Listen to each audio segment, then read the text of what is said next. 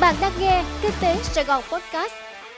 Kính chào quý vị, mời quý vị nghe bản tin podcast của Kinh tế Sài Gòn ngày 8 tháng 2. Và tôi là Thanh Diệu, sẽ cùng đồng hành với quý vị trong bản tin podcast hôm nay.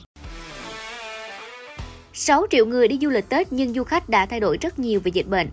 Thưa quý vị, trong 9 ngày nghỉ Tết nhâm dần 2022, có khoảng 6 triệu người đi du lịch. Tại nhiều trung tâm du lịch lớn, lượng khách đến từ các địa phương lân cận tăng cao, chủ yếu là khách tự đi bằng xe cá nhân, tự sắp xếp chuyến du lịch thay vì mua tour. Xu hướng du lịch của du khách trong Tết năm nay đã thay đổi. Bên cạnh một bộ phận khách hàng vẫn đặt tour trọn gói từ các công ty lữ hành và khởi hành theo lịch định sẵn để tránh khó khăn khi đặt dịch vụ vào mùa cao điểm, thì có rất nhiều khách tự sắp xếp chuyến đi. Công suất sử dụng phòng khách sạn, đặc biệt là khách sạn cao cấp tại nhiều điểm đến như Quảng Ninh, Sapa, Quảng Bình, Bình Thuận, Khánh Hòa, Đà Lạt, Phú Quốc đạt từ 70% trở lên. Nhiều nơi thậm chí kín phòng trong những ngày nghỉ Tết. Tổng thu từ du lịch của nhiều địa phương tăng cao, nhiều nơi thu được hàng trăm tỷ đồng từ du lịch trong 9 ngày xuân. Một số hãng gọi xe và siêu thị đã bắt đầu áp dụng chính sách giảm thuế VAT. Thưa quý vị, Grab thông báo thời gian áp dụng mức thuế suất thuế VAT theo quy định của Nghị quyết 43 và Nghị định 15 sẽ chính thức có hiệu lực với các dịch vụ GrabCar, GrabCar Protect, GrabCar Plus, GrabCar Economy, GrabCar Rent, GrabBuy từ ngày 1 tháng 2. Trong khi đó, với các dịch vụ giao nhận như Grab Express, Grab Food, GrabMart, Grab Kitchen hiện chưa áp dụng chính sách giảm thuế VAT. Phía Grab cho hay đang chờ hướng dẫn chính thức từ cơ quan quản lý về việc áp dụng chính sách nói trên. Hãng gọi xe B Group cho biết chính sách thuế VAT áp dụng đối với hoạt động hợp tác kinh doanh giữa B Group và tài xế B sẽ được điều chỉnh từ ngày 1 tháng 2. Ứng dụng giao đồ ăn Bemin cho biết sẽ áp dụng chính sách mới với các dịch vụ ngay từ ngày 1 tháng 2 khi Nghị định 15 của chính phủ có hiệu lực. Bên cạnh các hãng gọi xe, một số hệ thống siêu thị như Lotte Mart hay Go đã bắt đầu thực hiện giảm thuế VAT các sản phẩm đang chịu thuế 10% sau khi mở các hoạt động trở lại trong những ngày Tết nhâm dần. Đà Nẵng xuất xưởng lô máy tính bảng đầu tiên chương trình sóng và máy tính cho em. Thưa quý vị, công ty cổ phần phát triển khu công nghệ thông tin Đà Nẵng, đơn vị phát triển khu công nghệ thông tin tập trung Đà Nẵng, sáng nay ngày 7 tháng 2 đã xuất xưởng lô hàng máy tính bảng đầu tiên sản xuất tại Đà Nẵng, tham gia chương trình sóng và máy tính cho em.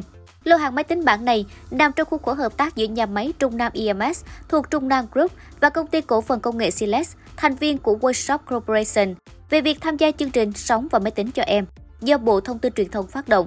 Theo đó, cuối tháng 11 năm 2021, hai bên đã ký hợp tác sản xuất 100.000 sản phẩm máy tính bảng, phục vụ hỗ trợ cho học sinh để học tập trực tuyến.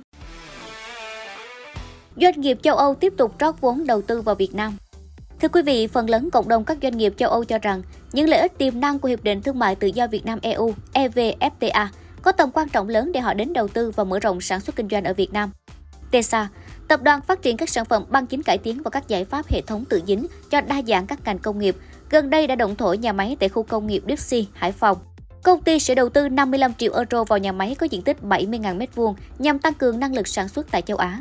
Trong khi đó, công ty công nghệ phần mềm toàn cầu Bosch sẽ mở chi nhánh trung tâm phần mềm mới tại Hà Nội trong tháng 2 sau khi trung tâm tại thành phố Hồ Chí Minh đạt hơn 2.600 kỹ sư trình độ cao. Nestle đã công bố đầu tư thêm 132 triệu đô la nhằm tăng gấp đôi công suất chế biến các dòng cà phê chất lượng cao tại nhà máy Nestle Trị An, Đồng Nai. Khoản đầu tư này đã nâng tổng giá trị đầu tư của Nestle Việt Nam lên gần 730 triệu đô la. Tập đoàn Lego Đan Mạch đã ký biên bản ghi nhớ hợp tác với công ty liên doanh trách nhiệm hữu hạn khu công nghiệp Việt Nam Singapore V-Ship để đầu tư xây dựng nhà máy 1 tỷ đô la Mỹ tại tỉnh Bình Dương. Thủy điện Trung Quốc xả nước hạn chế khiến mặn xâm nhập sớm ở đồng bằng sông Cửu Long. Thưa quý vị, bản tin dự báo nguồn nước vùng đồng bằng sông Cửu Long phục vụ chỉ đạo sản xuất và điều hành cấp nước mùa khô năm 2022 của Viện Khoa học Thủy lợi miền Nam cho thấy, các hồ chứa thuộc Trung Quốc xả nước hạn chế và lợi dụng cột nước cao để phát điện.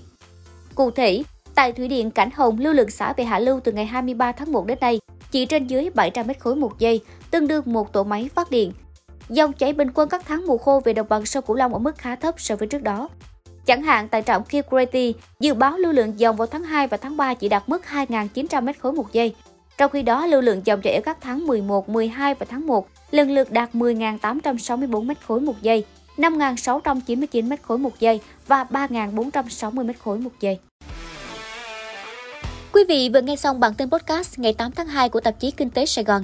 Cảm ơn sự chú ý lắng nghe của tất cả quý vị. Hẹn gặp lại quý vị trong bản tin podcast ngày mai.